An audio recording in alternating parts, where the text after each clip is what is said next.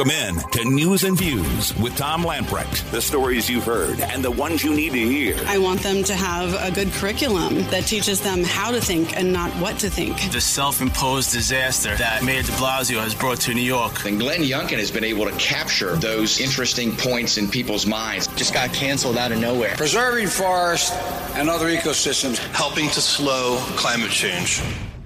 Your life, your values, your voice. This is News and Views with Tom Lamprecht on Talk 96.3 and 1037.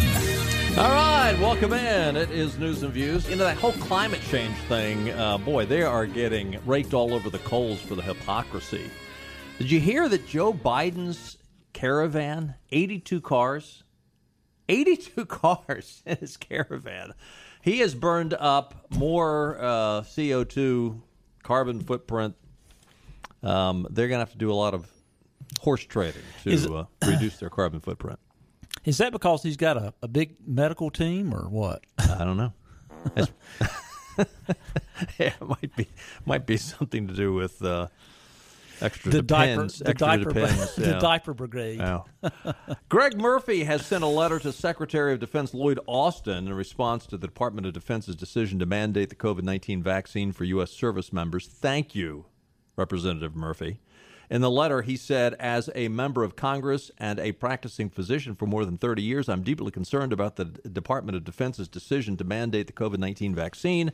I understand that noncompliance would result in the dismissal of thousands of exceptionally highly trained sup- uh, service members just as our nation is having to confront a platitude of challenges on the global stage, most recently, the disastrous exit from Afghanistan, the compounding threats from the Chinese Communist Party, including their testing of the new hypersonic missile systems.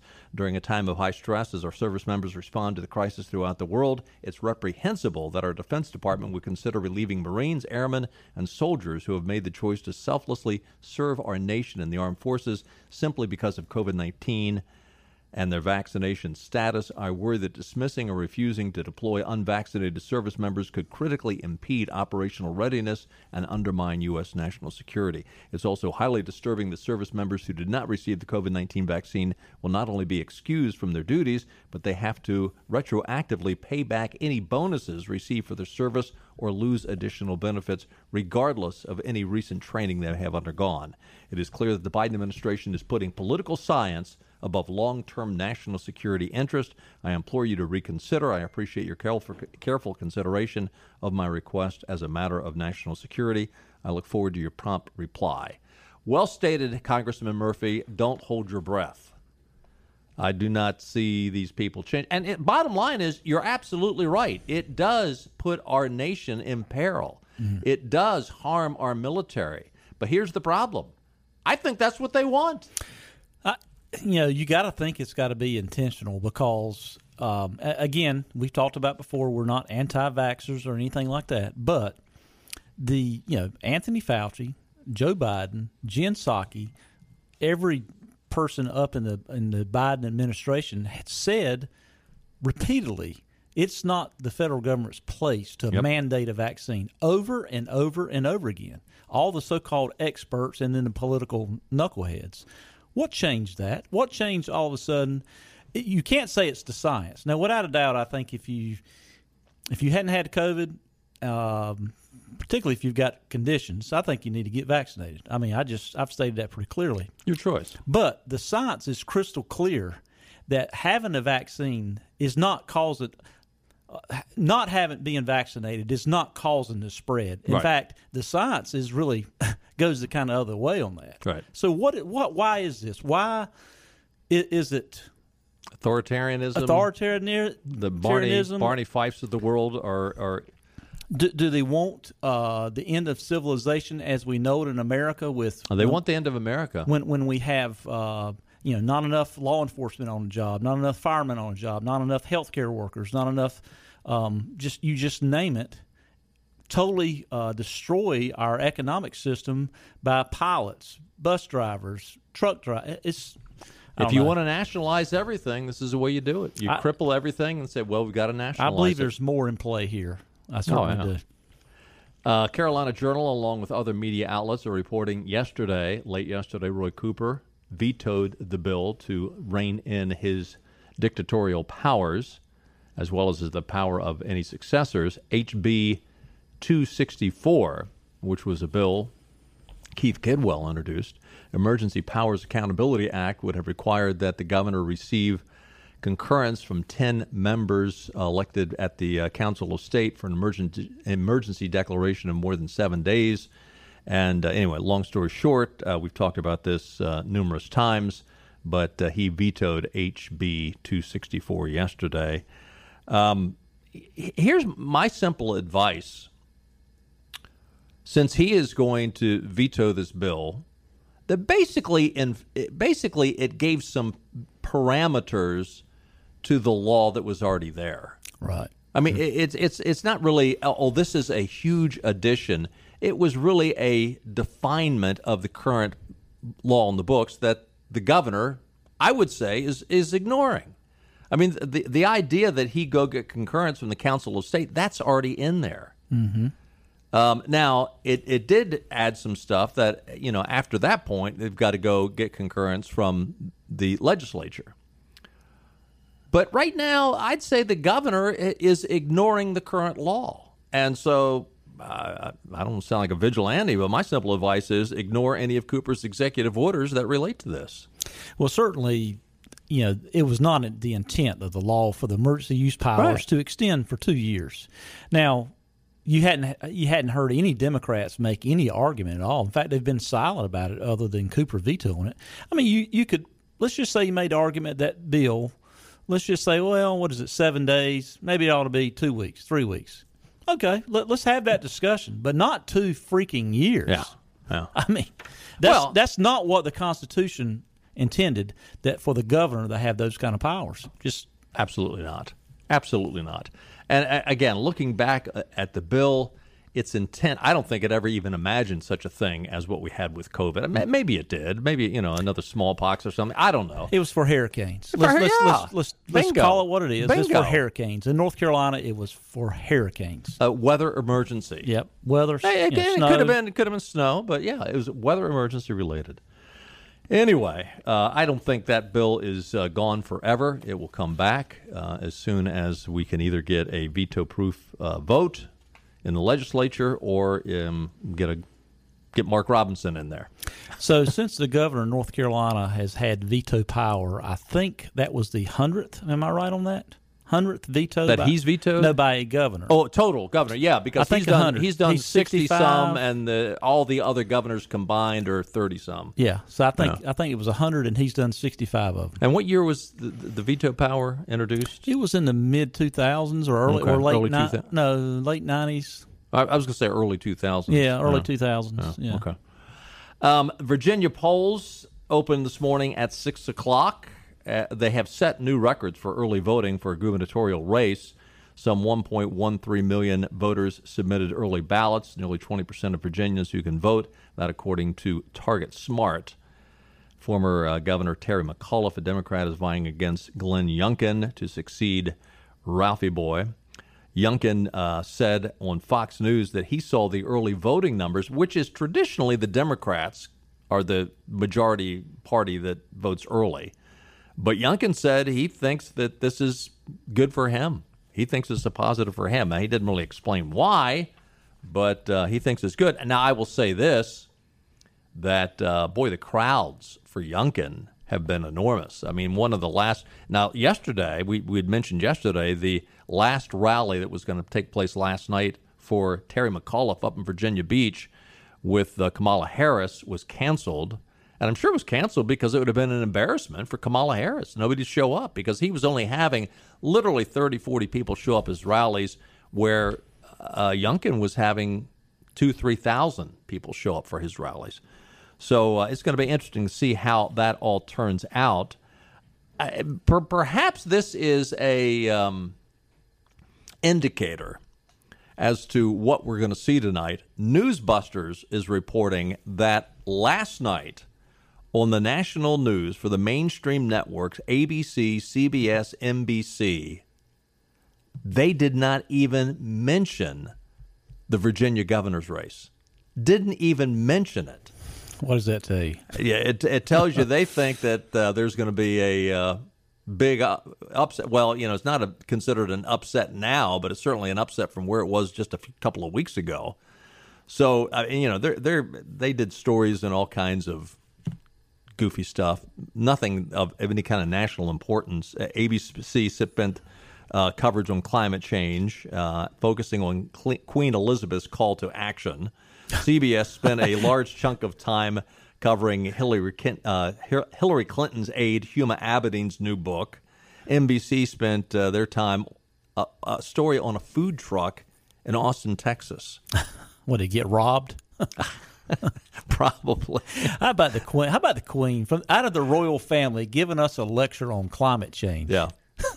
how, how many homes do they have? How, Thank you. How, how, I mean, when they travel, it's you know, it's probably less people, less entourage, than, than travels with a, a whole army brigade, probably. but the the point of the story is again, we see that there's no bias in the mainstream media. Mm. I mean, that, when you say that there's bias in the mainstream media, that's merely a conservative talking if, point. If Youngkin wins this election, I bet that you will hear very little. It will be buried. It won't oh, yeah. be first story. Um, fact, It'll be interesting. I mean, usually in a, an election, and this is a ma- now look. If it was the other way around, if this was Donald Trump in the White House, bellwether oh, event. Oh, big time. But I, you know, usually you see the networks break in. I, I'll be honest with you. I, I don't watch any of the networks anymore. I don't watch. I mean, I'll watch a ball game once in a while. Occasionally, I'll watch a few minutes of the news just to see how biased it is. But see, I, see what the other side is yeah. thinking. But you know, normally they would they would break into the programming and have a little you know thirty second, sixty second blurb about what's going on in the race. It'd be interesting to see if that happens. If tonight. they announce it, they'll pull a Joe Biden and say, uh, "Youngkin won." Yeah, they'll whisper. Did you hear him today? Oh goodness. The cheating is started up there in uh, Virginia. In Virginia, Interestingly, there's reports out that numerous polling places in Virginia, and I asked Benny before we went on the air, who is more likely to wear a mask, a Democrat or a Republican? And the answer is, and Benny said, well, a Democrat. So in Virginia, going into a polling place, there are numerous polling places, and it sounds like it's happening more in Northern Virginia. They're turning away people that don't have masks, saying you're not allowed to vote unless you're wearing a mask. Blatantly uh, unlawful to do this. It, there is no law up there that says you cannot vote unless you have a mask on. And yet, they're doing it. So if you don't have an ID, no big deal, come on in and vote. But if you don't have a mask, Sorry. But if you can hide you. your identity, yeah, you're welcome to vote. yeah. So wear a big mask and, and vote vote multiple times. Come you, on in. I, you, I may have told you this before, but you know what I do to irritate the people at the polling places when I go vote? I walk in there with my ID in my hand and I just oh, throw just on. A- no, we don't need that. Well, here it is. No, we don't yeah, need that. I just do it to be a jerk. I, I, must. Well, like mines, I've I've uh, I, I, haven't thrown it down in front of them, but I said, "Don't you want to see my ID?" No, no, no, that's no big deal. Uh, also, a uh, Virginia delegate, a Democrat Virginia delegate, was pulled over by police last night after a deputy witnessed a woman hopping out of a car in front of polling places and stealing the signs of Republicans. Now, I, I but listen, this has gone on for a long, long time. And I'm not saying that Republicans never do it. It never crossed my mind to do it. I'm not saying that I hadn't wanted to do it, but yeah. I respect. There's property. been some times that I wanted to run over some signs on the side of the road. I've never done it. When I ran for the state senate back in '96, I had numerous signs knocked over and stolen, and and we had people that actually saw people doing it and you know followed. I the, the, there's a guy that worked for my campaign. He actually confronted the person, and they just lied. I, I, I didn't do that. You, you, you remember the guy that set up the little electrical charge on his sign? Oh yeah. Didn't he get charged or something? I mean, uh, charged with an you know, assault or something. One, yeah. but uh, you know, but hey, no, there's no cheating going on. There's no election fraud going on in these polls. No, no, no worry about that.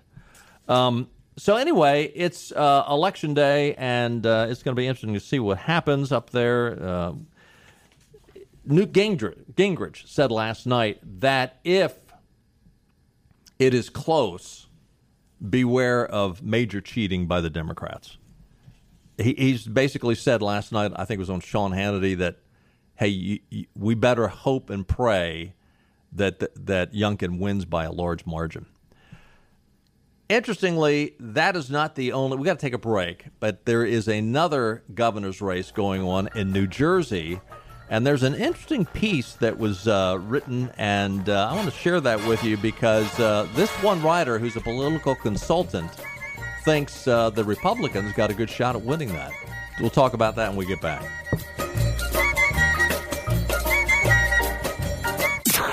News and views. He's kind of a diva. He's absolutely fascinating. Ultimate gentleman spy.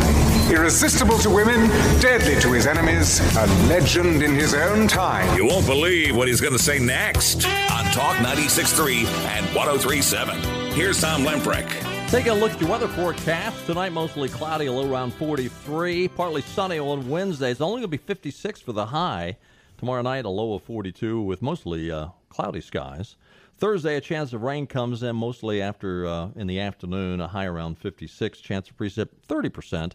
A chance of rain again in the evening, 30% chance of rain. So, uh, all in all, it cools off, but not that bad of a forecast. Weather brought to you by our friends at the Ironwood Golf and Country Club, voted best golf course in Greenville two years in a row. Ironwood Golf and Country Club boasts an 18 hole Lee Trevino design course, full service dining and outdoor pool, tennis, and more.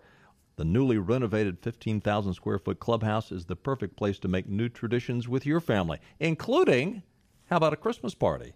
For your business or family, family and friends, give them a call 252 752 4653. Find out what makes Ironwood the best of Greenville and looking for gift ideas, stop by the Pro Shop. You can buy all kinds of golf equipment and apparel and golf lessons and rounds of golf. There's a good uh, Christmas idea. Give them a call, 252 752 4653. John LaMonica is one of the best golf teachers, I would say, in Eastern North Carolina. Give him a call, he'll set you up. So, the uh, by the way, just saw this headline on Fox News Biden claims um, McAuliffe will win by uh, win Virginia as the polls close soon. So, yeah, thank you, Joe, for that great insight. But he said if he does, it's not a reflection. Whatever happens this election in Virginia, it's not a reflection of of him. I heard him say that today at a press conference. You know, so so so to me, well, well, I mean that's telling me that they're already setting up. Hey, if we lose this election, it's not because Biden went and campaigned for him. You know? Yeah, yeah. I, you know, just listen to all the Democrats that are that are part of the campaign, McAuliffe himself. I think they are truly worried and desperate. It, they they have they have a sound of desperation in the voice, and some of the things that Terry McAuliffe have said the last few days is just that pretty shameful and a an extreme stretch to the point of a lie. Oh, you know? last night he was at was it last night or two nights ago? In in the last twenty four hours, he was holding a rally. And at the rally, see he he, about the books. No, no, this was oh. about Donald Trump.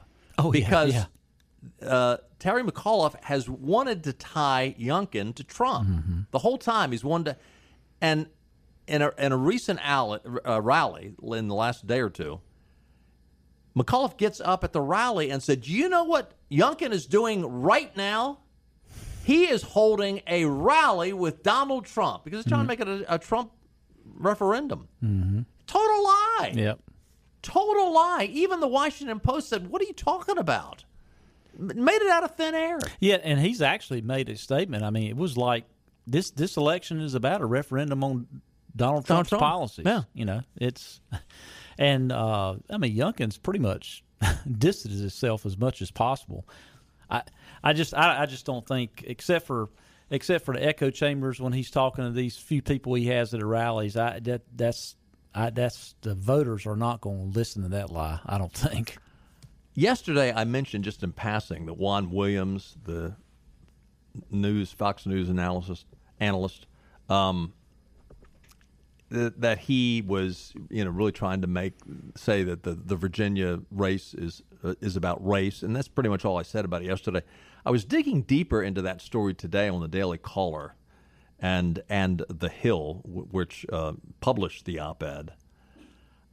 Uh, Williams is now saying that the phrase "quote parents' rights" is a code word for white supremacy. This is basically what he said in this op ed in The Hill. The right to voice opposition to race based curriculum has become a defining issue in the 2021 Virginia gubernatorial race between McAuliffe and Youngkin. In his latest op ed, Williams argues that parents' rights is a rallying cry that is full of racial division. Where did, where did these, these people are, what are they drinking? Well, I, I, I think uh, Juan Williams, if he had any integrity at all, it's completely gone because he does. There's absolutely no way he believes this. You know what is a miracle? Juan Williams' son, I can't remember what his name is. He is a staunch conservative. Really? Yes. know that. Williams harked back to the 2017 election of Ralph Northam and his competitor Ed Gillespie, Gillespie stated that he did not want to see the Confederate statues removed. The liberal commentator claimed that the closing argument for that race is the same as the, in 2021. Once again, full of racial division, but this time it's dressed up as the defense of little children. you know, this is the kind of thing that Obama was talking about when he was down there campaigning for McAuliffe, and it's backfired big time. So, Juan, keep it up. You're probably helping the uh, Republicans when you say this kind of stuff. The yeah. op. Go oh, ahead. Sorry. No, go ahead. The op-ed made no mention of Northam's racial scandal. Yeah, Northam. Remember dressing up in yeah, blackface. blackface. Yeah. Mm-hmm. Williams claims that the concerns of the Loudoun County Public Schools stem from white parents feeling ignored when they complain that their children are uncomfortable about learning about racism. Well, what is critical race theory? It is racism. Now it's Marxism as well, but it's racism. When you when you make a blanket statement. Now, granted, liberals don't think that minorities can be racist. Only whites can be racist. But when you label someone and you define them by the color of their skin, is that not the definition of racism? Absolutely. And that's exactly what the CRT is doing in these schools. It's a campaign to stop classroom discussion of Black Lives Matter protest or slavery because it could upset some children, especially white children who might feel guilty. Well, they feel guilty, Juan, because the teachers are telling them, you are guilty. We played that audio yesterday by that mom who the six year old kid came home and said, Mom, am I evil because I'm white? Because that's what the teacher said. Juan Williams, you have lost credibility. You've lost your mind. You know, Juan Williams, uh, he either has a place at Outer Banks or vacations there a lot because I, kn- I know a number of people that's run into him at the Outer Banks, and they say he's a nice guy. But I so I, I just think he's, you know, I think that's his stick. he, he that's that's how he gets on all the shows is the uh, uh, as, as the left that very well could be left leaning loon. But I mean, he can't possibly believe some of this stuff that he's spewing out of his mouth. We'll see. I just don't believe it. Speaking of op eds, there's an op ed in the Daily Caller by Michael Hundum. He is a Republican media consultant. This deals with the race in New Jersey, which is also taking place today. He brings up some really interesting facts that you, you stop and consider this and you say to yourself, is Phil Murphy going to end up end up losing that race? Now he's running against a guy named Jack Ciattarelli, uh. Ciattarelli. He's the Republican nominee. But Mike Hundum makes some interesting points. Lost in all the focus on future failed Virginia gubernatorial candidate Terry McAuliffe's creepy dancing skills is another off year election in New Jersey. Here we have an equally clownish Democratic candidate. His name is Phil Murphy. Just like McAuliffe, his record matches Democratic overreach. More government in our lives, and let's tax everything we can touch. Let's build a nanny state that tells you how to live your life. McAuliffe's loss seems almost inevitable, inevitable, and New Jersey is not immune to runaway gas prices and rising inflation either. Democrat enthusiasm in both states is extraordinarily low for a variety of reasons. New Jersey voters don't lap up the liberal policies their Democrat governors put forth. To wit, listen to this no Democrat incumbent in New Jersey, the Garden State, has been reelected in 40 years. One term Democrat governors Jim Florio, Jim McGreevey, Jon Corzine, none of them won reelection. The most recent Republican governors, Tim Kaine, Christie Whitman, and Chris Christie all won re-election. New Jersey gubernatorial races are famously decided late because of two main factors. First, they're off year elections, no federal races in the House or the Senate or the president on the ballot. The second is New Jersey voters consume information from New York and Philadelphia who really don't pay that much attention to New Jersey. Jack Ciattarelli is the Republican nominee who channels more Reagan or Bush than Trump. Jack recently held a town hall event in Cape May Courthouse in the southmost, southernmost uh, New Jersey, where attendance exceeded three times the expectations. It's doubtful any event Murphy could hold, even in the northern part of New Jersey, could make that claim. Jack is just what the doctor ordered, not Fauci. A pro business, serious, and measured gentleman, he also has an electoral base of his own, having served as a member of the uh, general from the Somerset County Enthusiasm matters. Republicans have it, Democrats don't. Jack has momentum. And of course, they go into uh, the writer of this op ed goes into the NBC poll we talked about yesterday that 71% of Americans believe uh, America's on the wrong track. Keep in mind, he goes on to say, when consuming New Jersey polls, to pay attention, pay no attention, I should say, to Monmouth University. That's off the quoted and false oracle the media regurgitates every election. The same outfit confidently predicted Amy Kennedy, yes, that's from the Kennedy family, would beat party switcher Jeff Van Drew in the second congressional district. It wasn't even close. Those of us who follow New Jersey politics closely know Emerson College is a more reliable source. Their polling, a recently released survey amongst very likely voters, showed Ciattarelli leading Murphy 48 to 45, and independents leading toward Jack 56 to 32. So at this point, if McAuliffe loses to Youngkin, no big deal. If Ciattarelli beats Murphy, that's a big deal. If both these states go Republican, that is, I mean, it, it, one or the other is huge. But if they win both, wow. Yeah, as you were reading that, um, I thought I remember this. What what is the deal with New Jersey electing Democrats for governor that's former Goldman Sachs guys? I, I thought Jon Corzine or Corzine, never how you say it, what 10, 10 plus years ago. Yeah, um, he was a Goldman Sachs investment banker. So was Murphy.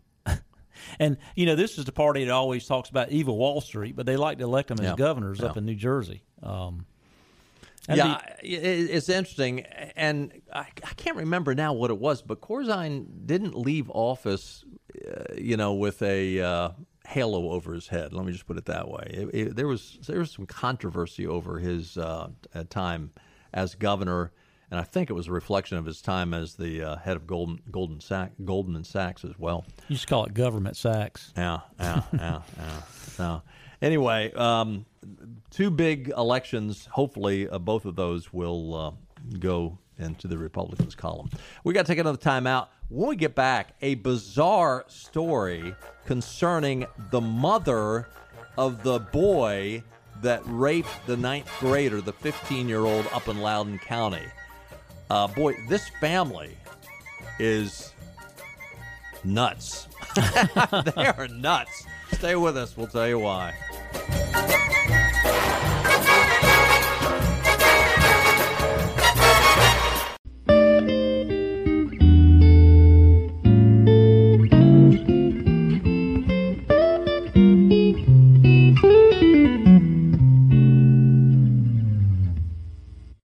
Is your Drive at 5 and ENC with Tom Lamprecht. Welcome back to News and Views on Talk 96.3 and 1037. Somebody just sent me a meme. How about you forget about this Build Back Better thing and uh, instead try put it back the way you found it and leave me the hell alone? So, up in Loudoun County, you remember the story, Scott Smith. He came in and um, came before the school board and talked about the fact that his 15 year old ninth grade daughter was raped in the girls' bathroom by a young teenage boy who was wearing a skirt. The mother has come out now, and she is now having a meltdown saying that you're misrepresenting my son. I will read a, as much of this as I can without losing the license. Uh, Henry would not be too ha- happy about that. uh, Loudoun County, Virginia mom of the skirt wearing teen accused of raping a female classmate in the girls' bathroom is speaking about out in defense of her son, saying he's not transgender, he identifies as male, and he simply wanted sex. What? That's what she said. He, he was just he's just a good boy who just wanted some sex. In October, an area judge found the student guilty of sexually assaulting a female student in the girls' bathroom in May. The unnamed male was placed under electronic sur- uh, surveillance over the attack, but was later said to have groped another female at a different Loudoun County high school in early October. The woman, who remains unnamed at the time of this reporting, told the Daily Mail that her 15 year old son is male and not transgender. She defended her son as simply engaging in the actions of a heterosexual hormonal teen who, in the case of the rape, had consensual sex with the girl twice before. He's a 15 year old boy that wanted to have sex in the bathroom with, with someone that was willing. And they were twisting just enough to make it a hot, they were twisting it just enough to make a hot political button. The woman said that her son, who she admits is deeply troubled, you think, was only wearing a skirt that particular day because he has an uh, an a an adra- androgynous style. She explained he would wear a skirt one day, and then the next he would wear jeans and a t-shirt or polo and go back and forth. He was trying to find himself, and that invited, in, uh, involved all kinds of styles. I believe he was doing it because it gave him attention he desperately needed and sought. The woman added that her son described the assault to her in a way that made her believe the incident was all a misunderstanding. The two, according to the woman, met in the bathroom earlier that day. The, t- the female was not feeling well so they came back later, and the deed was done. I'm I'm skipping over a lot of the uh, over overstatements you don't need to know, but you can fill in the blanks. So he had the same feeling at another school a few Yeah. days later. Yeah. with Yeah. another person. Yeah. How old, Uh, how old is this kid? Fifteen. If I was in a position where I was about to be raped, she said, "This is the mother." If I was in the position of the 15 year old girl, I would be kicking and screaming and everything. You're 15. You can reasonably defend yourself. You're not just going to sit there and take it. And so, because there wasn't a the presence of a fight, he felt it was okay to keep on going. Uh, That's all I'm going to read because I don't, uh, but this woman is sick. She goes on to say, she she does go on to say that um, my son has gone through multiple forms of counseling and therapy, resources here at school, friends and family. It's been 15 years of hell trying to get him to do better and do, and to be better. it sounds like she needs to be into counseling herself. Yeah, you I mean, think? um, a- after hearing from this mom, you now know why this undisciplined kid is. And, and look, I understand there are there are great parents, and the kids don't turn out well. But this sounds like a parent who's in La La Land, and the son is in La La Well, she's le- Land. trying to legitimize what happened, and she okay. She first of all said he's a deeply troubled kid, but then she believes his story about the incident. Yeah. I mean, yeah, yeah, unbelievable. So, um, getting back to Glasgow, the uh, deal over in Scotland that uh, Joe fell asleep in. Now, top Republicans are uh, wanting to have an account of all the carbon emissions spewed by Joe Biden and his political appointees. Senator Joni Ernst, Tom Cotton, Shelley Moore Capito of uh, West Virginia sent a letter today to GAO's Comptroller uh, General Gene Dudardo, Dudaro, I guess is how you pronounce it, asking for the total amount of emissions linked to the transportation for Biden, his cabinet secretaries, and political appointees to and from the conference. Biden and 13 of his cabinet secretaries traveled to Glasgow earlier this week to attend the conference. In addition, roughly 30,000 individuals are expected to be in attendance at the climate conference, sparking concerns about the spread of COVID and igniting debate over the vaccine disparities. While Biden continues to target American energy with harmful policies, he and his staff continue to rely on fossil fuel transportation. In the interest of transparency, we would like an answer to understand the total amount of emissions linked to the transportation.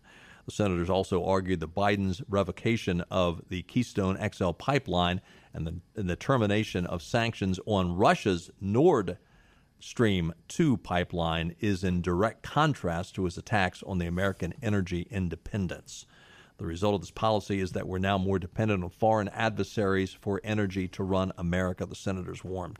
You know, I mentioned at the close of yesterday's program the comments. This is cut two uh, in there, Clark. The, this is the comment that Joe Biden made over the weekend just before the start of the conference. Now, re- remember, this is the guy that has ended the leases for drilling exploration on federal lands. He's backed off on fracking. He shut down the XL pipeline, and he has made the cost of your gasoline increase by about 30% in uh, less than a year. It's gone up over a buck now from where it was a year ago. This is what Joe Biden said at the beginning of this conference over in Scotland. When, when, when the cost of a gallon of gasoline gets to above 330, 300, $3.35 a gallon, it has profound impact on working class families just to get back and forth to work. So I don't see anything inconsistent with that, but I do think that the idea that Russia and Saudi Arabia and other major producers are not going to pump more oil so people can have gasoline to get to and from work, for example, is uh, is, is, is, is, is not is not right. what did he just say? Uh, I, I, uh, he's not right. Yeah. I listened to some of his uh, statement today.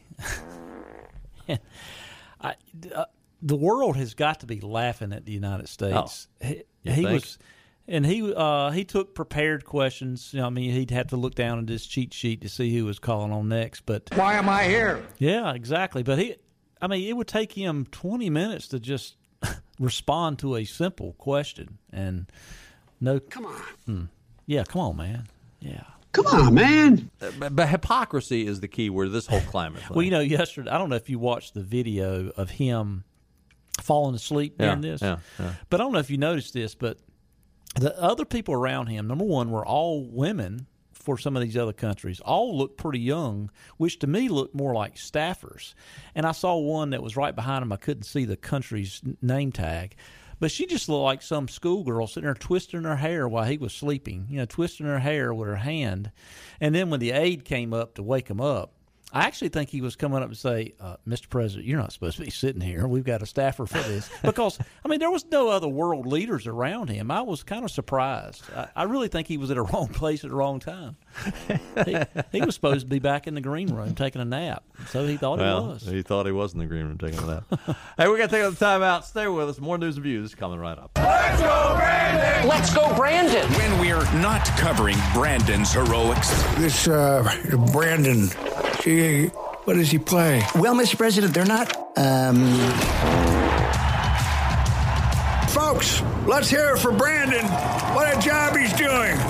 Let's go, Brandon. Now back to news and let's news go. on 96.3 and 103.7. Oh, yeah. Speaking of Let's Go, Brandon, did you hear liberal CNN political analyst Joe Lockhart, mm. who Joe has not missed a meal lately? Yeah, I, I, when I saw that, I saw that article. I said, you know, I, that makes me feel better that I know I don't have the biggest head on TV. His head looked like a pumpkin. Yeah. Come on, uh, come on, man, try the salad.